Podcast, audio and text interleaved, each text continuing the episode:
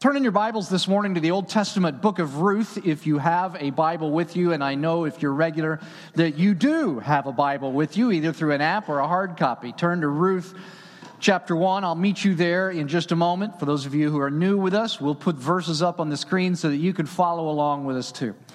We find ourselves in a unique cultural moment in which women in the workforce who have been misogynized and marginalized in the form of sexual harassment are finding their voices and they're speaking out about their experiences. I thought that because of the cultural moment we are in, it would be appropriate to begin a series entitled The Women in Jesus Past. We started this series last week, and for those of you who missed last week, let me reassure you that I am not suggesting that Jesus dated or married, nor did he sexually harass anyone. In fact, just the opposite. Jesus elevated the women around him by the way that he regarded them and by the way that he treated them. In fact, in a departure from the tradition of the ancient Near East, there are a number of women who are included in Jesus' genealogy. And this is what I mean by the women in Jesus' past. We are looking at four of Jesus' female ancestors who are listed in his genealogy on the very first page of the New Testament in the Gospel written by Matthew, right before the Christmas narrative, in fact. And because Matthew begins his book with Jesus' genealogy and then immediately goes into the Christmas narrative, Matthew's telling us that we really can't understand Christmas. We can't really understand all that it is, the significance of the birth of Christ, without looking at Jesus' family tree, including the women in his family tree. Now, last week we started the series with a fascinating woman by the name of Tamar, without whom Jesus would never have been born. We'll conclude this series in a few weeks on Christmas Eve with Jesus' mother Mary, but this morning we're going to look at a woman listed in gene- Jesus' genealogy by the name of Ruth. Matthew chapter 5 lists her in verse 5 of Jesus' genealogy. You don't need to turn there, I'll put it up here so that you can see it. Verse 5 Salmon, the father of Boaz, whose mother was Rahab. Boaz, the father of Obed, whose mother was Ruth. Obed, the father of Jesse, and Jesse, the father of King David. And then, if you were to read on, you would find that at the end of this very long list of ancestors, you would find Jesus, the Messiah, the Savior of the world. Now, of course, the whole reason that the genealogy of Jesus is included in the New Testament is to prove that Jesus was, in fact, a direct descendant of Abraham, which the Messiah, we know from the Old Testament, had to be. Way back in Genesis chapter 12, God tells a man by the name of Abraham that he's going to make a great nation out of him, and that someone who is one of his direct descendants is going to be the Messiah. He's going to be the Savior of the world. And so Matthew starts his gospel by proving that Jesus is indeed a direct descendant of Abraham. But as we saw last week, almost as soon as the promise was made to Abraham, the messianic line was in danger of being extinguished. And once again, here in the book of Ruth, we see that very same thing. Now, we don't have time today to look at the whole book uh, of Ruth, but we'll look at, at, a couple of passages and then I'll fill in the rest of the story for you. Let's go ahead and jump into the text from verse 1 of the book of Ruth. In the days when the judges ruled, there was a famine in the land, and a man from Bethlehem in Judah, together with his wife and two sons, went to live for a while in the country of Moab. The man's name was Elimelech, his wife's name Naomi. Names of his two sons were Mahlon and Kilion. They were Ephrathites from Bethlehem, Judah. And they went to Moab and lived there. Now, Elimelech, Naomi's husband, died.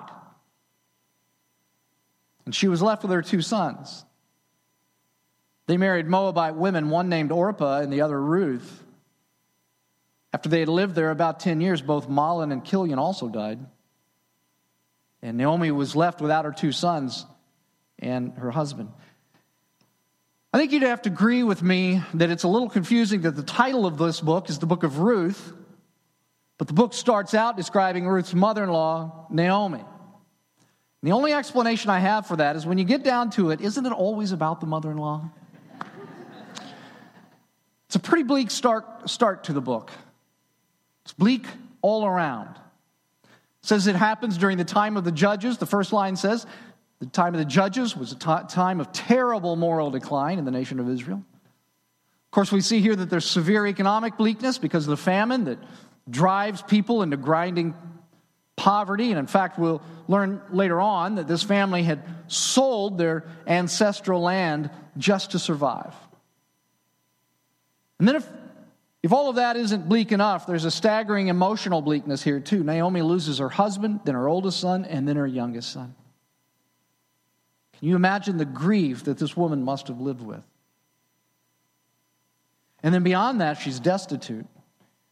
The family has sold their ancestral land in Israel. There are no men to provide for her in a culture with no other forms of social security or welfare to sustain widows. She couldn't go get a job. She's destitute. Let's read on. When Naomi heard in Moab that the Lord had come to the aid of his people by, by providing for them, she and her daughters in law prepared to return home from there. With her two daughters in law, she left the place where she had been living and set out on the road that would take them back to the land of Judah. Then Naomi said to her two daughters in law, Go back, each of you, to your mother's home. May the Lord show you kindness, as you have shown kindness to your dead husbands and to me. May the Lord grant that each of you will find rest in the home of another husband. And then she kissed them goodbye, and they wept aloud, and they said to her, We will go back with you to your people. But Naomi said, Return home, my daughters. Why would you come with me? Am I going to have any more sons who could become your husbands? Return home, my daughters. I'm too old to have another husband. Even if I thought there was still hope for me, even if I had a husband tonight and then gave birth to sons, would you wait until they grew up? Would you remain unmarried for them? No, my daughters. It is more bitter for me than for you, because the Lord's hand is turned against me. And then Orpah kissed her mother in law goodbye. And by the way, I, I, don't mean to. I don't mean to make light of it, but it's, it's almost like Orpah looks at the whole situation and says, Well, you know, when you put it like that, yeah, that's pretty bleak. I think I'll head back home. Orpah kisses her mother in law goodbye, but Ruth clung to her. Verse 15 Look, said Naomi, your sister in law is going back to her people and her gods. Go back with her. She's tried, she tried again. This is the third time Naomi's tried this.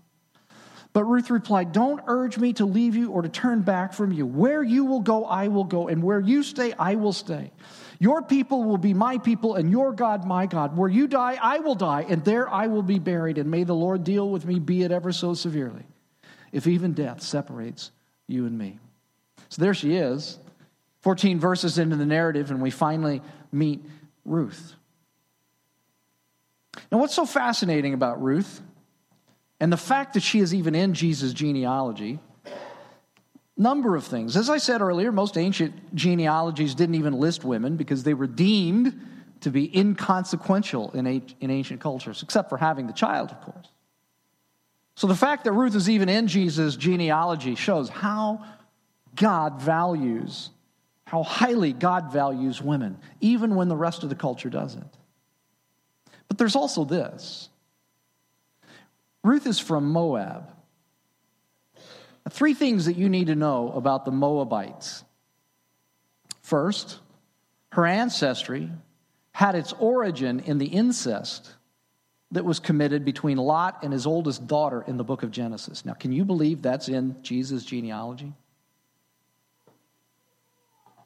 Second, though Moabites were related to the Israelites, so to speak, they were blood enemies because when Israel was wandering in the desert for 40 years, Moab had opposed Israel's advance toward, toward their promised land.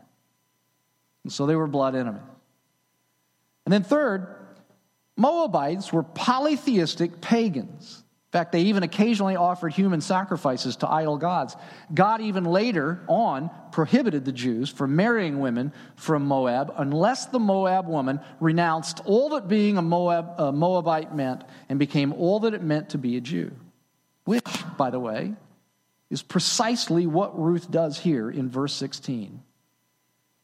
In this beautiful statement of commitment, I won't read the whole thing, just a little part of it again.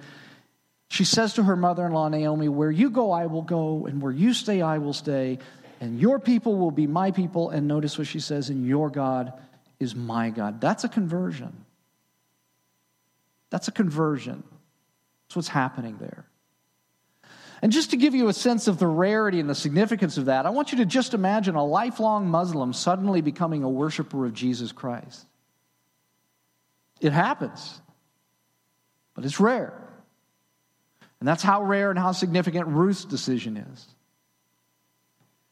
And so here in Jesus' genealogy is not just a, a woman, that's unique enough, but an immigrant, a racial minority from a despised race. And I want you to just think about this. Matthew, in his gospel, when he lists Jesus' genealogy, he not only doesn't try to hide it, but he boldly proclaims it for everyone to see. And going to just tell you something. If the gospel is a hoax, as some people would suggest that it is, perpetrated by Jesus' disciples, this reality of a woman who's related to Jesus by incest, who's a despised minority, a Gentile, that wouldn't have ever made it into Jesus' genealogy. The fact that Jesus is in Jesus, uh, the fact that Ruth is in Jesus' genealogy actually gives credibility to the gospel. Well, okay, so now instead of just one destitute widow, we have two destitute widows. One of whom is too old to have another child, one of whom is young enough to have a child but has no husband. And by the way, for all intents and purposes, the messianic line has apparently come to an end. Okay? This is where I'm going to have to fill in most of the rest of the story in the interest of time. I'm just going to condense it for you. Ruth and Naomi go back to Israel. Ruth becomes the breadwinner because Naomi is too old to work. So Ruth does the only thing that a woman in that culture would have been allowed to do. She goes to glean in the fields because that was something the poor were allowed to do. So, what that means is what the men who had picked over the crops had left back for whatever reason, Ruth could glean, she could have, she could put in her basket and take back home for food. Now, here's the thing the field that Ruth chooses to go to, unbeknownst to Ruth, belongs to a rich, single, older man by the name of Boaz. He's older, he's not old. He's older than she is, but he's not old. He might be, oh, I don't know, let's just say 57. Older, but not old. he sees Ruth. And he asks one of his workers about her, and the worker says, Yes, she's the, she's the Moabite girl who converted to Judaism and is taking care of Naomi. And so Boaz, guy's name is Boaz, who owns this field. Boaz goes to Ruth and he tells her how impressed he is with what she has done. And then, and then he tells his foreman, he says to him, he says, I want you to accidentally leave more food for Ruth to glean out in the field. And then he specifically tells his workers that they're absolutely not to sexually harass her, don't catcall her, don't make racial jokes around her, or any other way mistreat her. Pretty interesting, isn't it? That that's the field that she ends up in. Ruth goes home at the end of the day. She tells Naomi about the day, and she mentions that the landowner who was so kind to her was this man named Boaz, who took time out of his day to be kind to her, and uh, an immigrant, a, a minority, a racial outsider. And she says, I was so surprised by that. And Naomi can hardly believe her ears. She says, You just happened, happened, you just happened into the field of one of the few people left alive who could be our kinsman redeemer. And you're like, okay, what's a kinsman redeemer? I touched on this last week, but in the Israelite law, there was a provision where a male relative of a deceased man who had no sons or whose sons were dead, a male relative could buy back the ancestral land of any family who had lost it.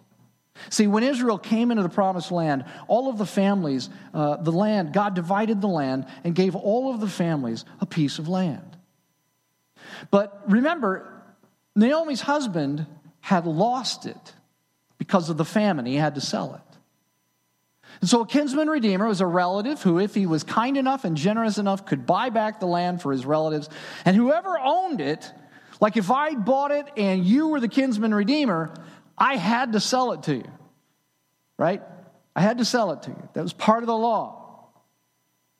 Now, the, the problem in this situation, as it relates to the messianic line, is that anybody who would be Naomi's kinsman redeemer, in order to get the land back and to reestablish the family line, wouldn't just have to buy back the land, which would have been generous enough, but he'd also have to marry Ruth. A woman of a despised race by his own people. He'd have to marry an outsider, a minority. It would be the only way to reestablish the line. And that's a pretty big ask. What would you have done if you were Boaz? She's black, you're white. She's white, you're black. She's Middle Eastern, you're American. She's a Gentile, you're Jewish. A lot of racial and cultural boundaries that you would be crossing if you married this young woman. And not only that, but she comes with a mother in law who will be living with you. And you have to buy back her father in law's land. Would you do it? It's a huge ask, isn't it? Well, the book keeps us in suspense. There are some insurmountable ups and downs along the way. Turns out that there's a closer relative who claims the right to buy back the land. Obstacle after obstacle gets thrown at these three people Naomi and Ruth and, and Boaz. And when you read the book, and by the way, I suggest that you go back and read the book this afternoon. It's a great book to read. You'll find that your emotions are on a roller coaster all the way through the book. But spoiler warning. I want to show you what happens in the end. I want you to skip over to the last chapter of the book, chapter 4, verse 13. Chapter 4, verse 13, again in the book of Ruth. It's the last chapter. Last few paragraphs. So Boaz took Ruth, and she became his wife. And then he went to her, and the Lord enabled her to conceive, and she gave birth to a, a girl. She gave birth to a son. The woman said to Naomi, Praise be to the Lord the women said to Naomi, Praise be to the Lord, who this day has not left you without a kinsman redeemer. May he become famous throughout Israel. He will renew your life and sustain you in your old age. For your daughter in law, who loves you and is better, and who is better than seven sons. Hey, wait a minute. Okay, now just, can you stop for just a second? Remember this culture, right? Remember this culture. This is a culture in which women are seen as second class citizens. Like the prized child is, is a son because he can carry on the family inheritance. The woman, eh, you know, that's how they viewed women. Do you see what she says? Do you see what these women say? Ladies who've always been told that Christianity is oppressive to women, I want you to notice what this passage of Scripture says. These women say to Naomi, Ruth is better to you than seven sons. That is a big deal. Then Naomi took the child, laid him in her lap, and she cared for him. And the women living there said, Naomi has a son. And they named him Obed. He was the father of Jesse, the father of David. And of course, David became the greatest king that Israel ever had until, of course, Jesus. And as we saw earlier, this interracial couple, Boaz and Ruth, are included in the genealogy of Jesus. It's a fascinating story. Now, eh, what are we to take from this? What, is, what does Matthew want us to learn from Ruth's inclusion in Jesus' genealogy as we approach the Christmas season? What, what is all of this? What does he want us to see? Gosh, I'm telling you what, uh, I did a whole series on the book of Ruth a number of years ago. I mean, there are, I think it was like a six week series. I mean, we could go on and on and on for hours about all the things that we could learn from this passage, but I'm going to focus on just one thing today. And usually I have a number of different things I want to focus on today, just one thing. I want to just focus on one thing, and it's just this real love is costly, but it's also world changing. Real love is costly, but it's also world changing. And I want to explain what I mean by this. You probably didn't notice it because it was such a brief retelling of the story. But sacrificial love, costly sacrificial love, is the catalyst for all of the action of the story. For instance, why in the world did Ruth want to stay with Naomi? Like Naomi all but said, Your life is over if you come with me. Orpah picked up on that and she decided, I'm going to go back with my family. Why in the world would Ruth want to go along with a woman who says, I've been cursed by God, and if you come with me, it's going to be horrible for you? That's not the invitation that you're hoping for. Why would she have wanted to go? Well, just think about what Naomi was doing. Here's this old, destitute widow. She is lonely. She wants these girls with her, she needs these girls with her but she knows what lies ahead for them childlessness and racial bigotry and loneliness and poverty. And so she puts these girls' needs before her own. She puts these girls' needs before her own. And now, before you sort of just mentally gloss over that, I, I want you to think about this. At this point, these girls absolutely do not believe in Naomi's God. Moabites were polytheists. Like they believed in many gods, sort of like the idea, you hear this a lot around like today, right? Like all gods point to the same ultimate God, you know, that kind of idea. They were polytheists. Naomi, on the other hand, was a monotheist. One God, one exclusive God. There aren't a bunch of gods that all point to the same God. There's one God. Believe in Him or you have no hope, no matter what all of these other silly gods are that you worship. These are not compatible positions. They're polarized positions, you understand. Ruth and Orpah wouldn't have believed that there was just one, one God. They'd been taught from childhood that there were many gods. They would have scoffed at the idea of one God. Perhaps they would have even said, It's arrogant of you to believe that. You can't possibly believe there's just one God. Who are you to say that your God is the only God? Maybe when Naomi's sons were still alive, they even had conversations about this around the table, maybe even some heated conversations about it. But then life happened, and tragedy hit. And all of the grand ideas and theories and all of that stuff, they go by the wayside, don't they? And Naomi, destitute and alone, puts those girls whose beliefs are very different from hers, she puts their best interests before her own. And I'm going to suggest to you that that is what pulls Ruth into Naomi's gravity, into her orbit. It's that sacrificial love. And it's that costly love that makes Naomi's God look credible to Ruth. And so she becomes a Jewish believer, not by blood, but by faith. And so Naomi's it's, it's her real love, it's costly love. She loves these girls, and it wins Ruth. See, it's this costly love that is the catalyst for everything that happens in this book. Now, I want you to just think about Ruth for just a moment. We're talking about costly love. Just think about Ruth for just a moment. She loves Naomi in a costly way. You know, you could tell someone that you love them all you want, but real love is always sacrificial, it is always costly. And I want you to listen to me now. By choosing to go with her mother in law, as far as Ruth knows, she is heading, she's a young woman probably, you know, maybe in her late teens, early 20s.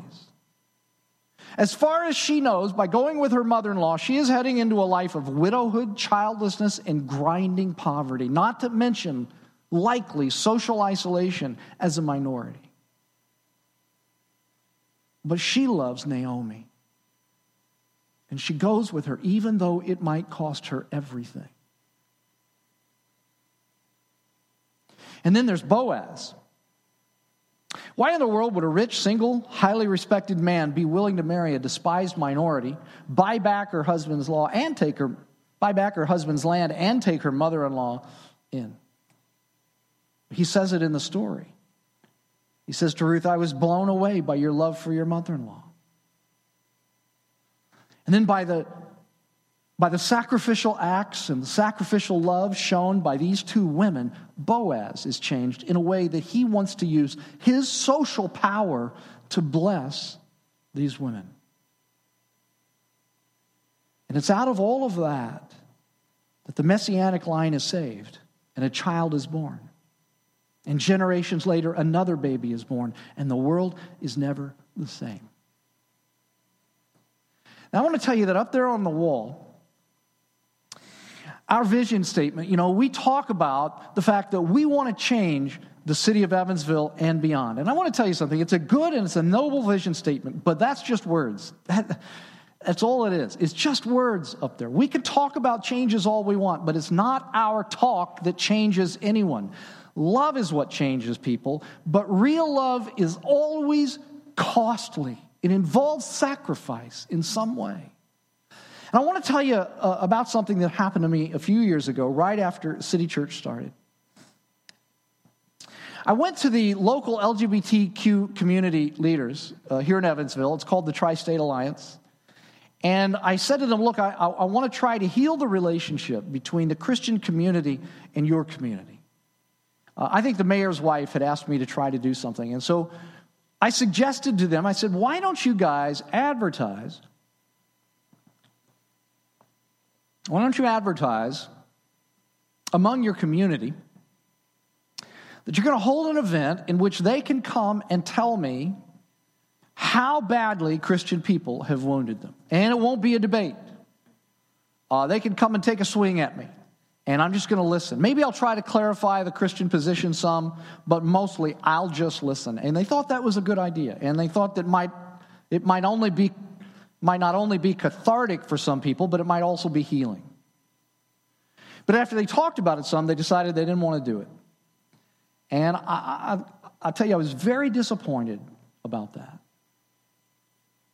But one thing they said to me, they said, if we want to do something as a church, if we want to begin to heal the relationship with the LGBTQ community, they said what you could do is make a, a financial donation to our youth group.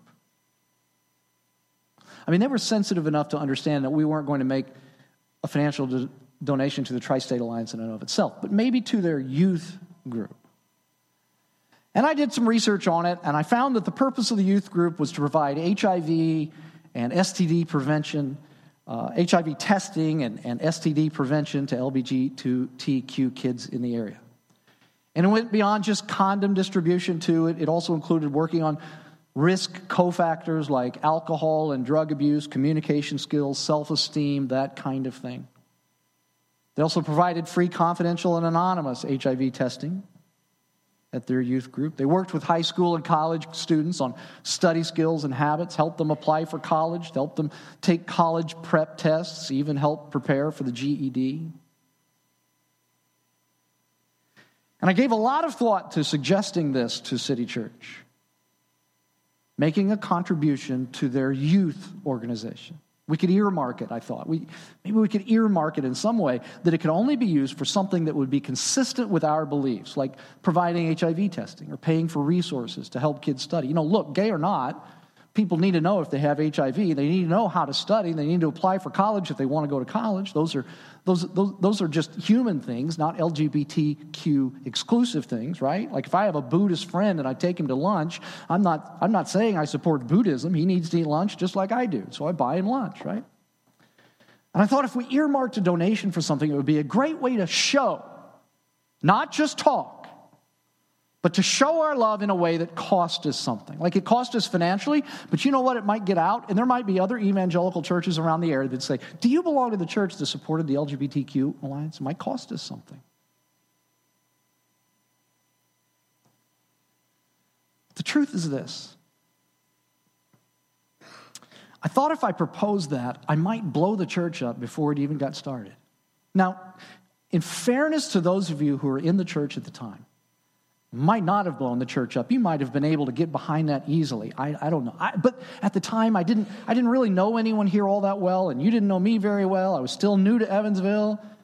I'd just gotten run out of another church here in Evansville for things far less controversial, whatever those things were. I uh, still trying to figure that out. So I was a bit gun shy, and I just let the opportunity die. And maybe I was too gun shy. But I think you would agree with me that in many evangelical churches in America, pastors would get run out for proposing something like that. Would you agree with me about that? Yeah. But let me ask you something. How are we going to reach those people exactly? And not just the LGBTQ community. Any group of people in this city that doesn't believe what we believe, that doesn't agree with us on many things.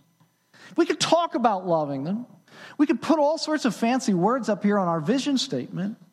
But it won't be words that reach them. It will have to be our love. And real love is always costly. We will have to take risks. We will have to get our hands dirty. We'll have to go places we would prefer not to go.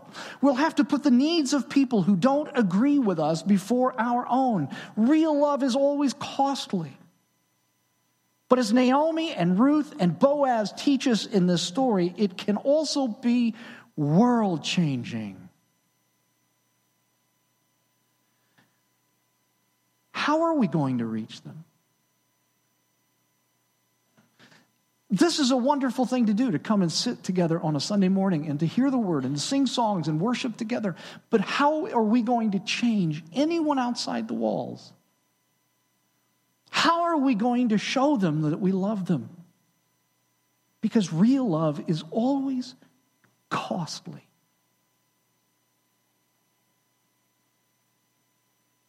Now, here's what I'm afraid of I'm afraid that you're going to walk out of here and you're going to think to yourself that the message of this book is to go and be like Ruth.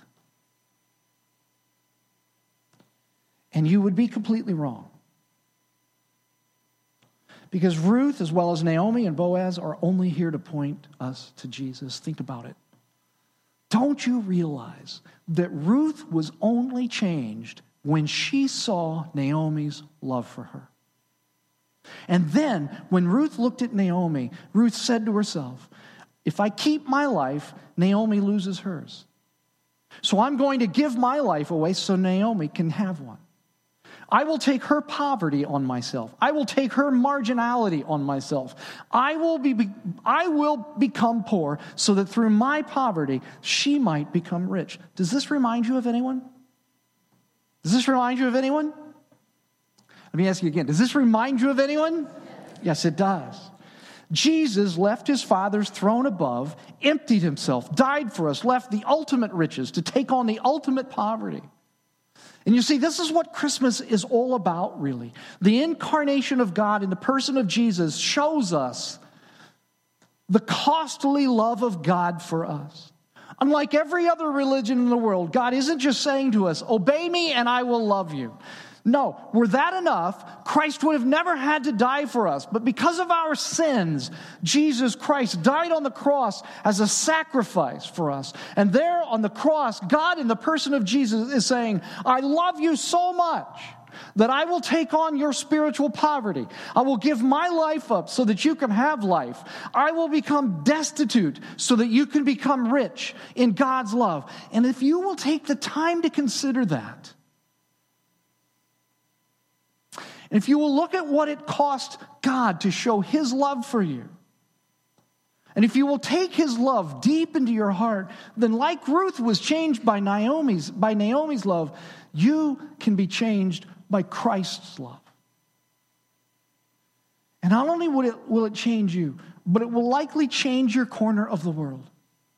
Because suddenly you will realize that God loved them so much that he paid a costly price, an infinite price, for them too. And at the cross, there are no races, there are no genders. At the cross, everybody's equal.